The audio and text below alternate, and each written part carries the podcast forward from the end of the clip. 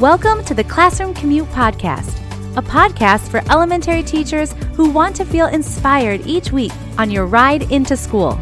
I'm your host, Rachel, and my goal is to give you simple and actionable 21st century teaching strategies that you can take into your classroom to spark the love of learning in your students. You are already amazing, and together we're going places. Thanks for taking me along for the ride. Hey, hey, welcome to another episode of the Classroom Commute Podcast. This is Rachel, your host, and I'm so glad that you are joining me today.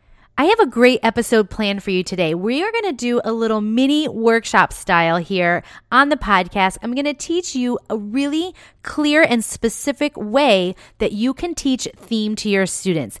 And if you are like me, I was teaching theme wrong for a really long time before I came across this strategy. The ideas that I'm sharing with you today are not my own.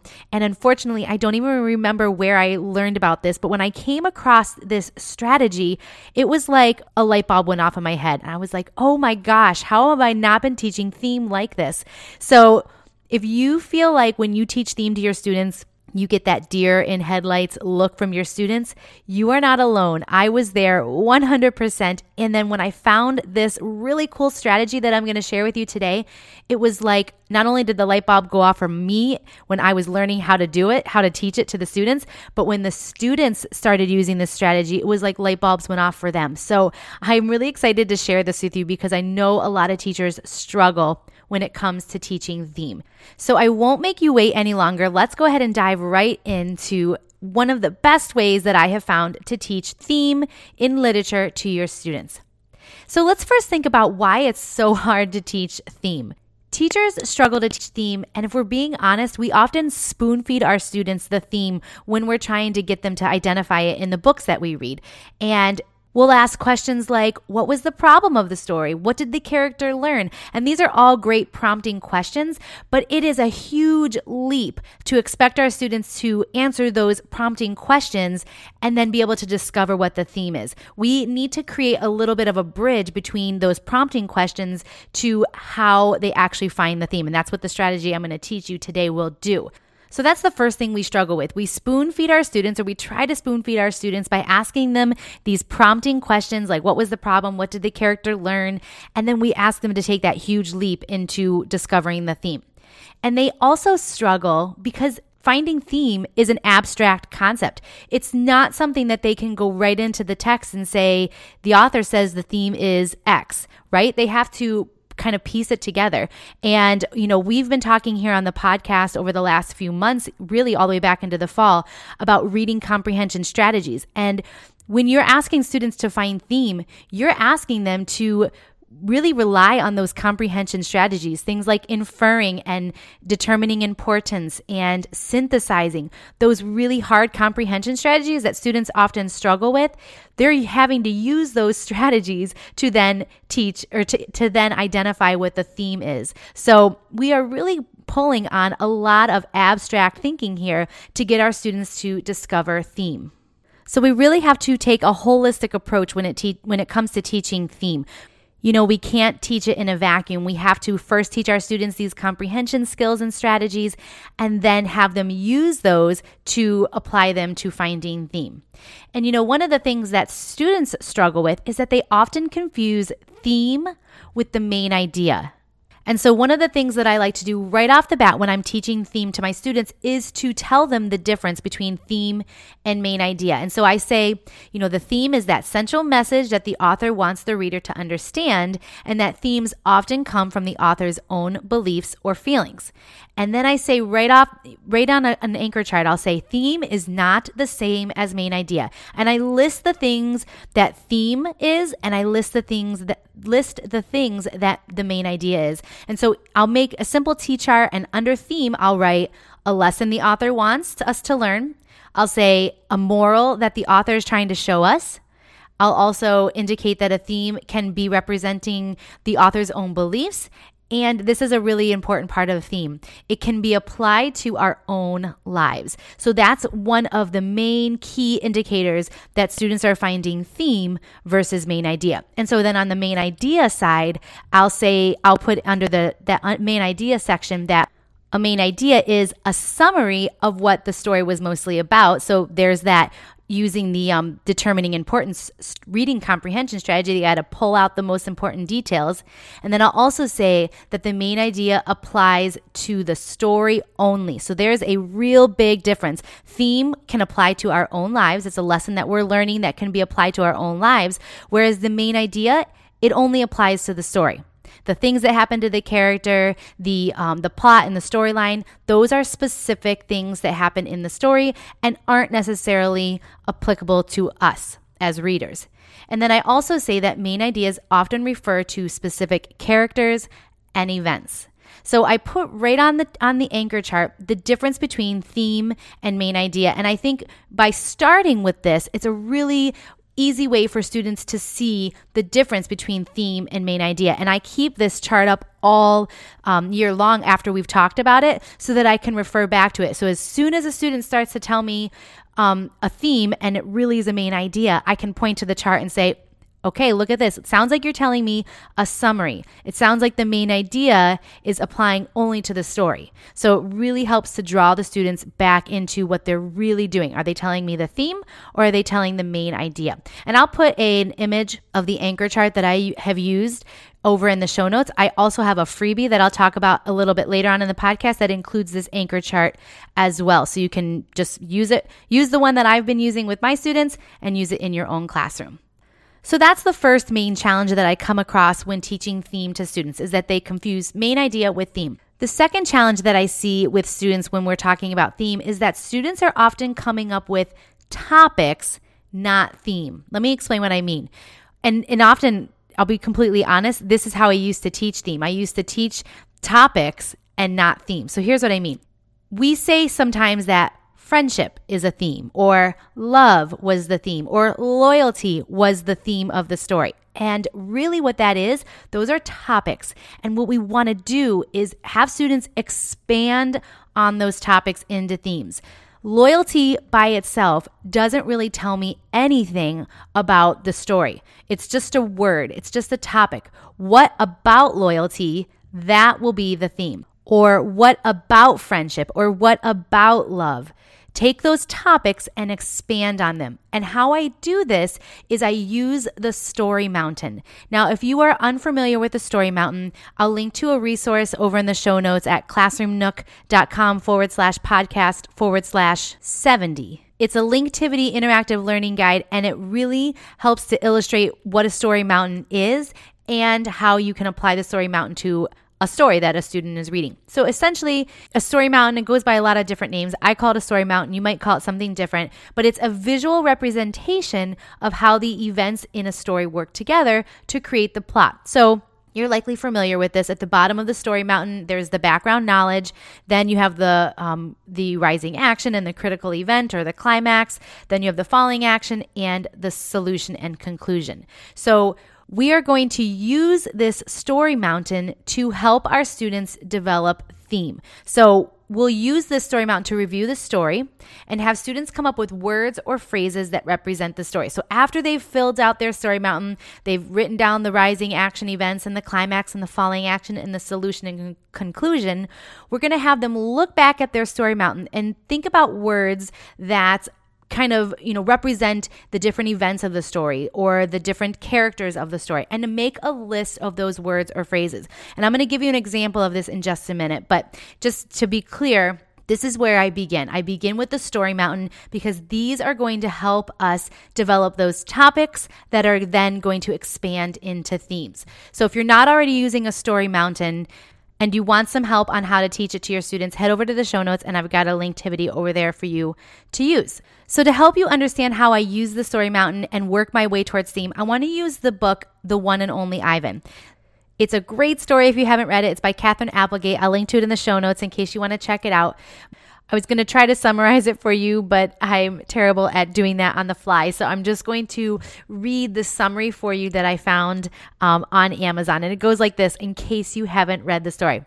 Ivan is an easygoing gorilla living at the Exit 8 Big Top Mall and Video Arcade. He has grown accustomed to humans watching him through the glass walls of his domain. He rarely misses his life in the jungle. In fact, he hardly ever thinks about it at all.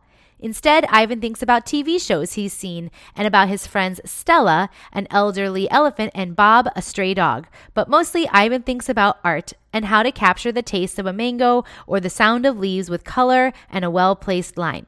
Then he meets Ruby, a baby elephant taken from her family, and she makes Ivan see his home and his own art through new eyes. When Ruby comes, change comes with her, and it's up to Ivan to make a change for the better. So there's your summary. It's such a wonderful story. Make sure you check it out. But through the story and after kind of plugging in all the main events and the characters on the story mountain, you can come up with several topics that are repre- that represent the story The One and Only Ivan. And some of these topics are animal rights because it raises the question as to whether or not Ivan should be kept at this mall inside a cage essentially instead of being out in the wild. The topic of friendship obviously comes up because the animals that live in the Big Top Mall all become friends and, and support each other. There's determination when Ivan decides he wants to break free and break out of the, the Big Top Mall. So then, of course, the topic of freedom is important. Making promises comes up because he makes a promise to one of the other characters that he will finally get out and live his life out in the jungle. And then, of course, the final topic that brings it all together is that topic of home. Once Ivan is able to get out of the Big Top Mall, he is finally home. So, those are the topics that can come out of the one and only Ivan. We have animal rights, friendship, determination, freedom, making promises, and home.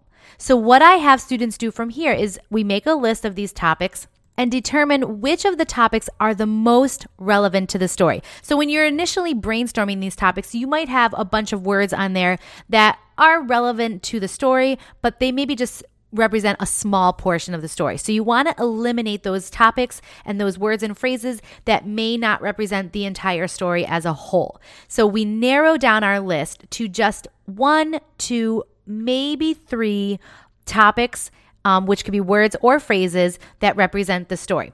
So I'm going to take the word home because that one is kind of a, a, word that's brought up over and over throughout the story. Ivan wants to be home.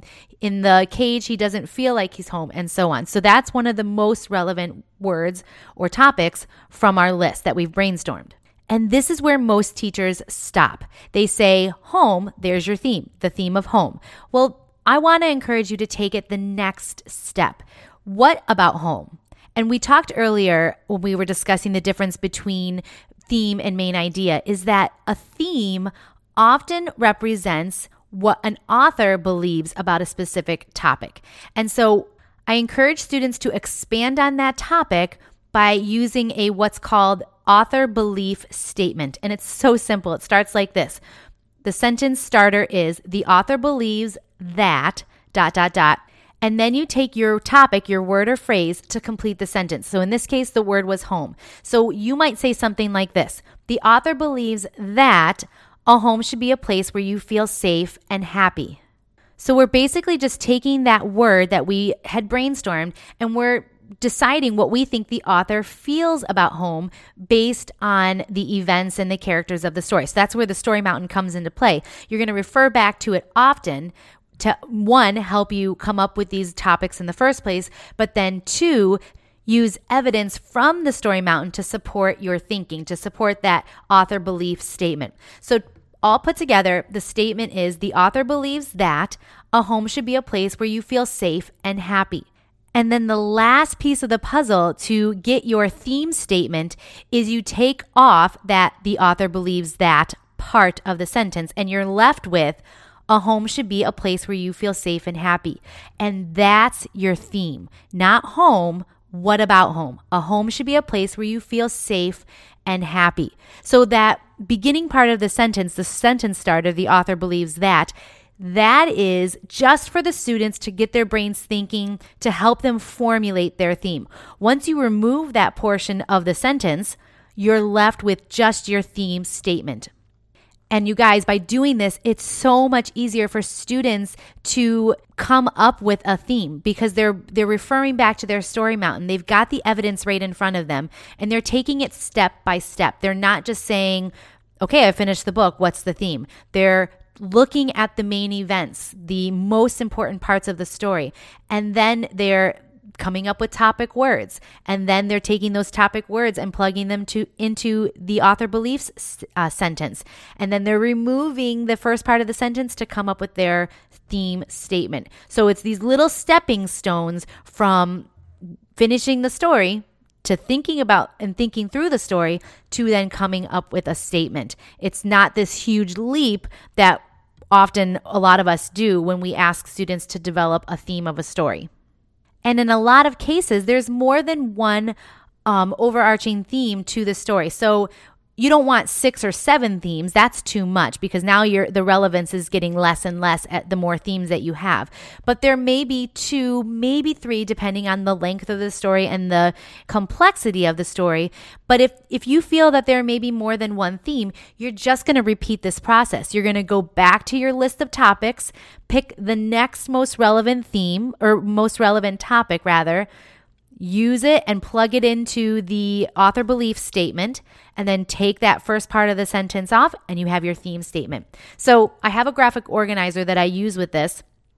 And it's really simple. It just has a spot for them to write down keywords and phrases after looking at the story mountain. And then it has a couple places for them to construct the author believes that statement. So I have put together this freebie for you if you want to grab it. It includes the anchor chart that I use to discuss the difference between theme and main idea. It also has a story mountain template that you can use to record the main events and the rising action and falling action and all that about the story mountain. You can use that with your students and it includes an anchor chart to go with that as well as this graphic organizer that you can then give your students to help them construct their main or their themes.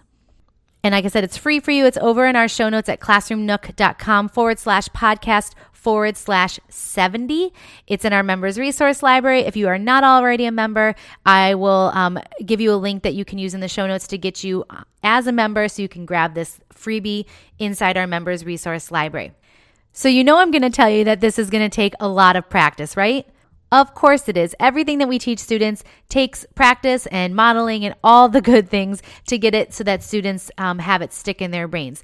But I love this strategy for teaching theme because I think it takes the complexity out of how to develop a theme out and gives students a step by step process for developing this theme.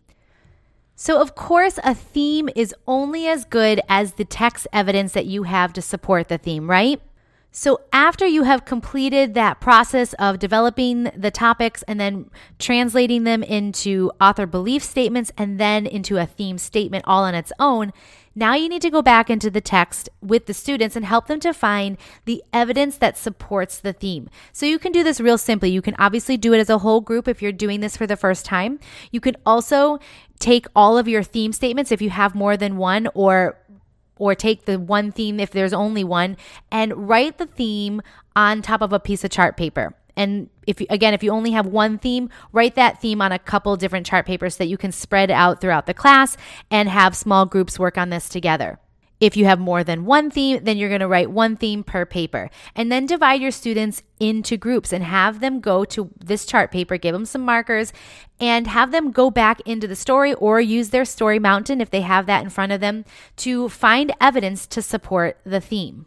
And on that chart, they're just going to write in bullet form, shorthand, what the events are that support that particular theme. So, this is a great group activity and it's a great way for them to collaborate and think through the process together. And then if you want to turn this into a writing assignment, now students can take their theme statement and say, the theme of the story was blank, and then give us some supporting details why. And it makes a great end of book activity for your students. So let's take this a step further. You're going to, of course, model this and do this as a whole class, or if you're working in a guided reading group, you're going to do it together first. But then I want to encourage you with more stories that you read, you, you know, any story that a theme can be applied to, you should be doing this step by step strategy with your students. And you can first, you know, of course, do it with a group, and then you can break it up and start um, allowing students to come up with these words and phrases on their own to help them develop their theme. And I think that you'll find that once you do this as a whole group and you model it and you practice it with each story that you do this particular strategy with, you're going to find that they're going to um, be able to come up with those topics quicker. And they're going to be able to find even more relevant topics as they look back at their story mountain. And the discussions and conversations that you're going to have around theme are going to become richer. So I really love this strategy. I think that you're going to like it a lot too. All right, let's wrap this up. I really do feel that so many teachers teach theme the wrong way, myself included, until I came across this strategy. We want our students to come up with more than just topics, more than just those one or two word phrases. We want them to develop a theme statement that not only tells the topic, but goes well beyond that. And it all begins with the story mountain by filling out the story mountain and putting all the good information on the story mountain so that they can then come up with those topics, those relevant words and phrases that represent the story, and then take those words and phrases and translate them and transform them into an author belief statement that then becomes their theme statement. And now we have this clear step by step pathway that we can give to our students and we can repeat over and over with each story that we read. And it eliminates us asking our students to take that giant leap from a simple prompting question into a theme. We've bridged that gap. We've given them the step by step formula that they can use again and again. So remember, I have that freebie for you over at the show notes, classroomnook.com forward slash podcast forward slash 70. And if you found this episode helpful, this little mini workshop style, let me know by leaving a rating and review of this podcast. That helps other teachers find their way to us. And it's a great way to give me a virtual high five. So I hope you've enjoyed this episode. I will be back again next week with an extra special episode that I'm really excited about for something fun that we're going to be doing this summer as we wrap up the school year. So stay tuned to that. I will be back again next week with another episode. Bye for now.